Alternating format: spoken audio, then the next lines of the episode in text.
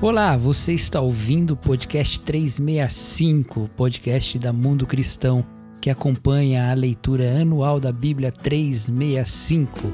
A cada 15 dias, eu, Cacau Marques, trago para vocês reflexões a partir dos textos da quinzena. E nós, então, juntos esperamos crescer em edificação, segundo a palavra de Deus.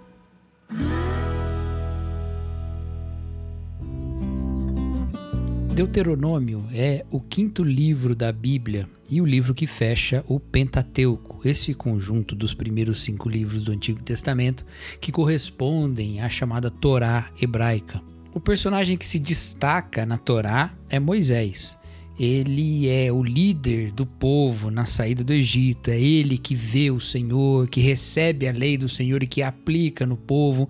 Ele é o grande nome que se vê nestes cinco primeiros livros. E aqui no quinto livro, no Deuteronômio, nós vemos o fim da história de Moisés é o último discurso, ou são os últimos discursos antes da sua morte. O livro de Deuteronômio, inclusive, termina com a morte de Moisés. Então faça um exercício agora. Imagina que você liderou o povo de Deus esse tempo todo, recebeu do Senhor a sua palavra, teve experiências miraculosas, teve livramentos espetaculares junto do povo e junto de Deus, pôde falar diretamente com o Senhor, ouviu dele mesmo o seu próprio nome, e agora você está diante do povo se despedindo. Sobre o que é que você falaria com esse povo agora?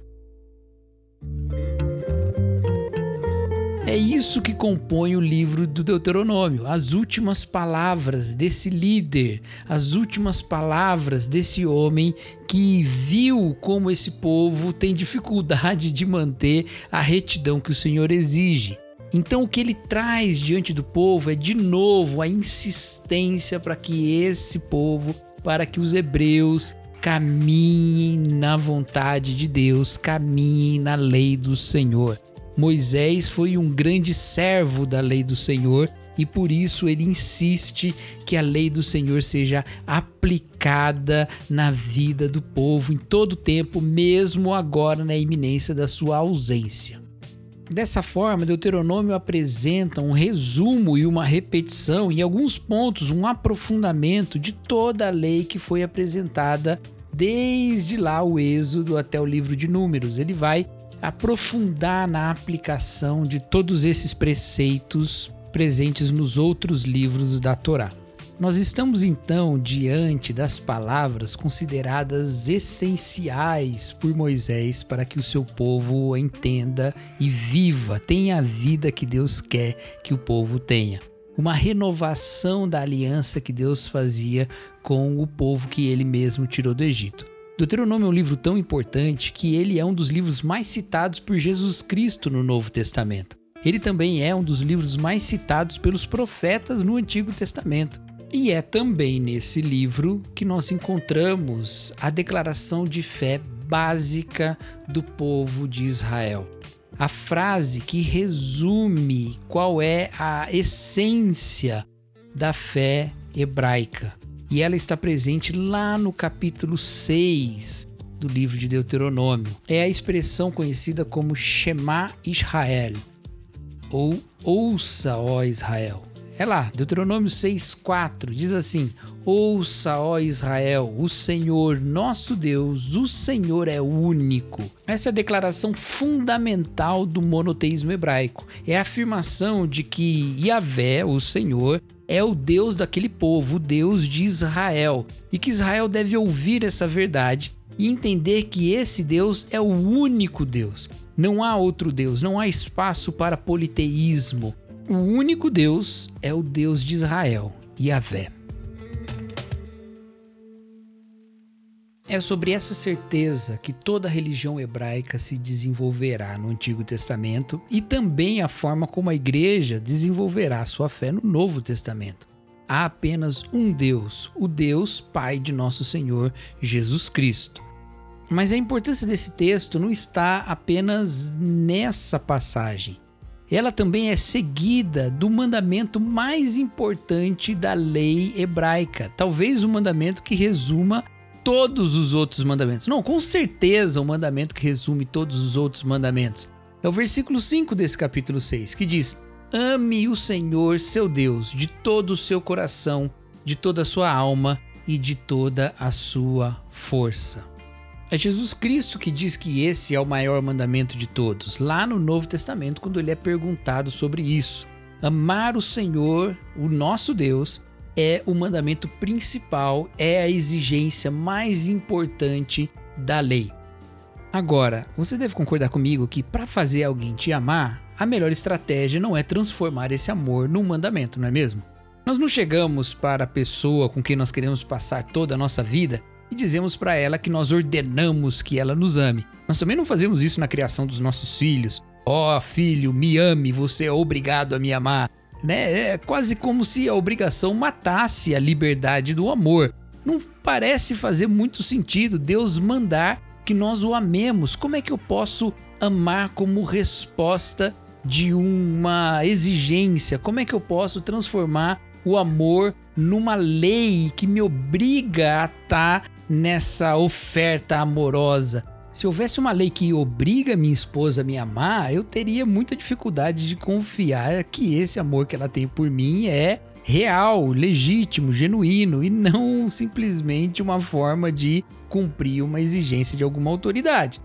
Mas vamos pensar um pouco do que é que nasce o amor então? Se ele não nasce de uma exigência, ele nasce do quê? O amor nasce do conhecimento do outro, um conhecimento que se dá não com informações passadas por mediadores, mas que se dá em experiências compartilhadas. Eu tenho histórias com as pessoas que eu amo e as amo por causa dessas histórias. Elas não me obrigam a amá-las e não existe nenhuma lei que me obriga a fazer isso. Da mesma forma, esse mandamento, ame o Senhor, seu Deus, de todo o seu coração, não está separado das experiências e do conhecimento que o povo tem desse Deus. Na verdade, nesse ponto, quando Moisés fala ame o Senhor, o povo já teve muito contato com Deus e já teve muitos testemunhos do que o Senhor faz no meio deles. A evidência disso está lá no capítulo 4 de Deuteronômio, no versículo 37. Ali Moisés fala sobre Deus, porque amou seus antepassados, ele escolheu abençoar vocês, os descendentes, e ele mesmo os tirou do Egito com grande poder. O que Moisés está dizendo é que o ato de libertar os antepassados dessa geração do deserto lá do Egito e o ato de abençoar essa geração são obras do amor de Deus. E nesse encontro de um amor prévio de Deus por nós ou pelo seu povo é que se encontra também a exigência de que nós o amemos em resposta. Conforme nós aprendemos as Escrituras, nós não amamos a Deus porque Ele nos exige, nós amamos a Deus porque Ele nos amou primeiro.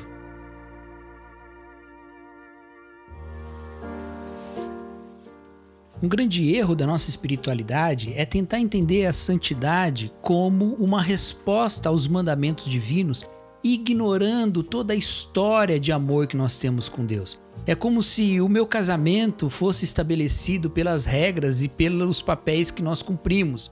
Eu amo a minha esposa porque ela me exige que eu passe aspirador e ela me ama porque eu exijo que ela lave a louça. Seria alguma coisa assim.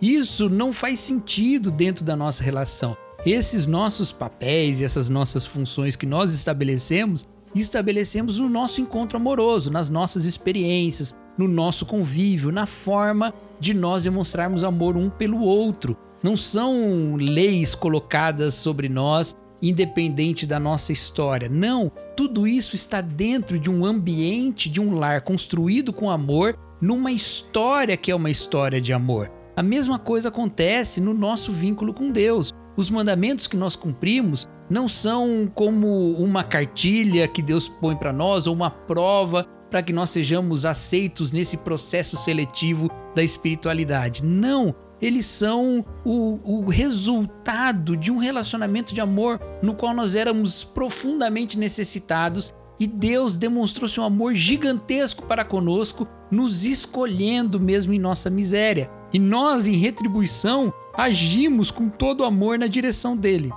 Mas se é assim, por que, que tem que ter um mandamento dizendo que nós devemos amar a Deus. Por que que as coisas estão nesses termos? E isso é porque nós precisamos nos lembrar frequentemente desse relacionamento de amor.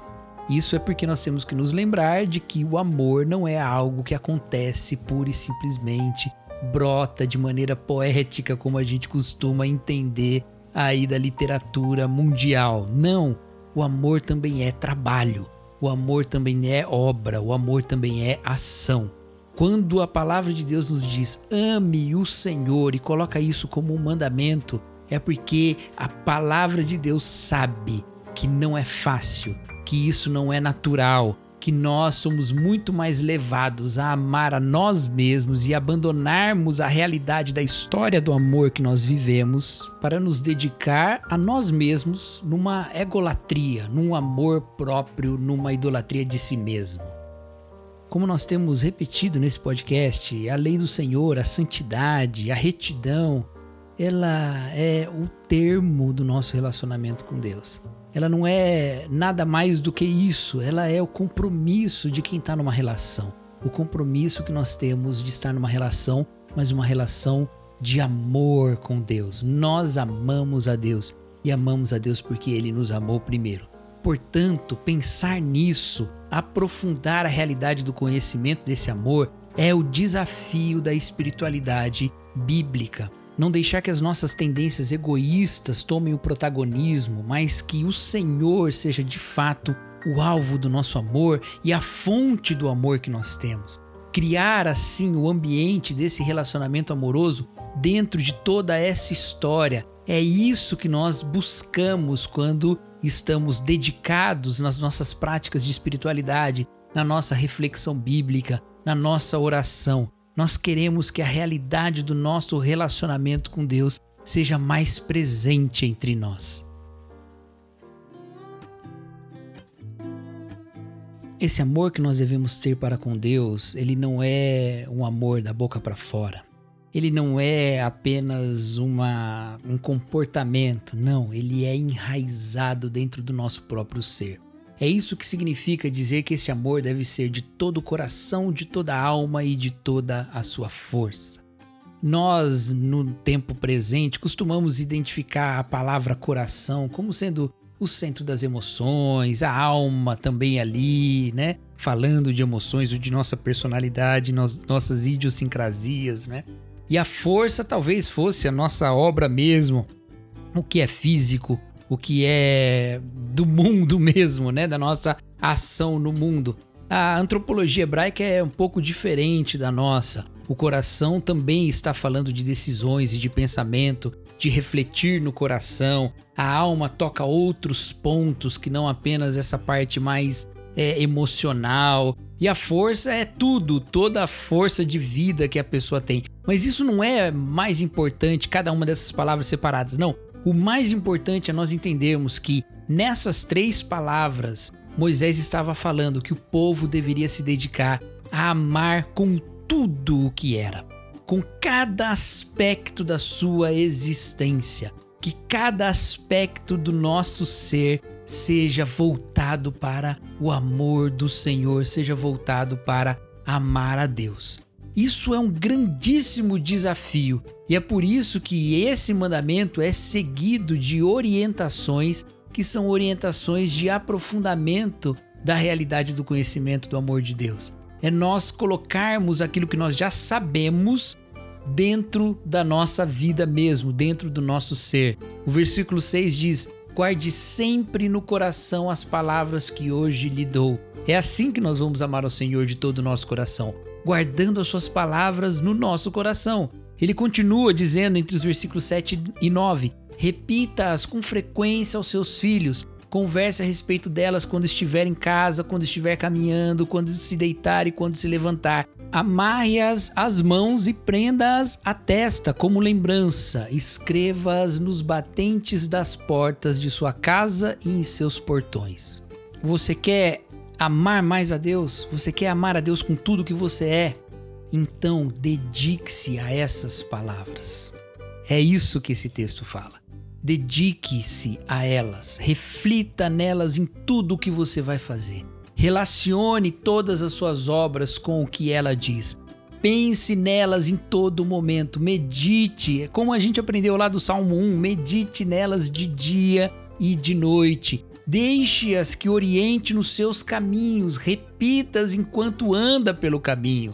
Amarre nas mãos, prenda nas testas, coloque nos umbrais da porta, faça tudo. Lembre-se frequentemente, constantemente dessas palavras. Não se esqueça delas. Traga sempre diante de si essa palavra do Senhor. Mas que palavra? Toda essa história de amor que nós vivemos com Deus.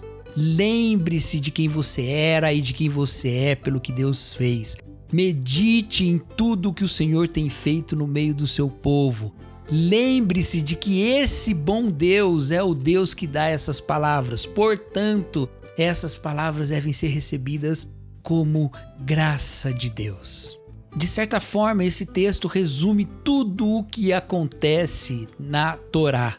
Lá no Gênesis, no início, quando Adão e Eva estavam no paraíso e romperam com Deus pelo pecado, eles só romperam porque não se lembraram da história que tinham com Deus e que aquela palavra que Deus tinha dado era a palavra de um Deus de amor. Quando nós vemos a história do Êxodo, quando Deus tira o povo do Egito e quando ele vai dar a lei para o povo, ele diz: Eu sou o Senhor teu Deus, que você conhece pela história que nós já temos, porque eu sou o Senhor teu Deus que te tirou do Egito, da terra da servidão. Quando nós vemos em Levítico o Senhor aprofundando a sua lei, trazendo outros mandamentos, nós vemos que ali ele diz: Como eu sou, eu quero que vocês sejam. Sede santos, porque eu sou santo. Vivamos um relacionamento de amor em santidade. E aqui no Deuteronômio a gente vê o Senhor repetindo essa ideia. Nós estamos caminhando juntos numa história de amor. Ame-me como eu amo vocês. É isso que o Senhor coloca para o seu povo. Caminhe nos mandamentos, não porque esses mandamentos são exigência do meu amor. Não, porque eu amei vocês antes de dá-los e os dou como graça, como bênção, como prova do amor que eu tenho por todos vocês. Se o povo podia olhar para trás, ver a história da libertação do Egito e reconhecer que Deus amou aquele povo, quanto mais nós podemos olhar para trás vermos a história da libertação na cruz e ver como Deus nos ama. Porque no Egito o Senhor libertou o povo e morreram ali os primogênitos dos egípcios. Mas na cruz, o primogênito de Deus mesmo, o unigênito do Senhor, morreu para que nós fôssemos libertados. O Senhor ali demonstrou o seu amor de maneira ainda mais profunda, de maneira ainda mais clara, de maneira indubitável, irrefutável. Não tem como nós olharmos para a cruz e duvidarmos que Deus nos ama. E se Deus nos ama, então nós o amamos de volta. E se nós o amamos de volta, amamos de todo o nosso coração, de toda a nossa alma, de toda a nossa força, porque nós estamos num relacionamento de amor e queremos demonstrar toda, todo o nosso amor pela obediência que nós temos aos seus mandamentos.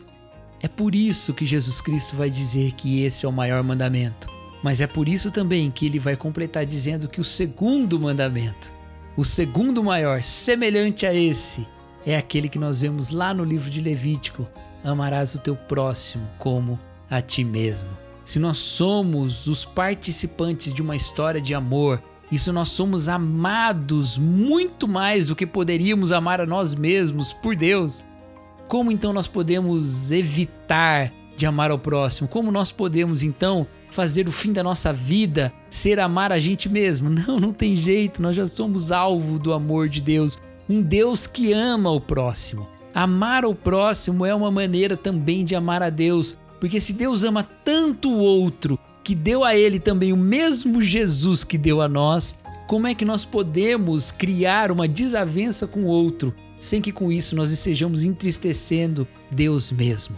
Amar o próximo é amar a Deus, porque Deus ama este próximo como nos ama. E se nós amamos ser amados por Deus, nós amamos todos aqueles que Deus ama também.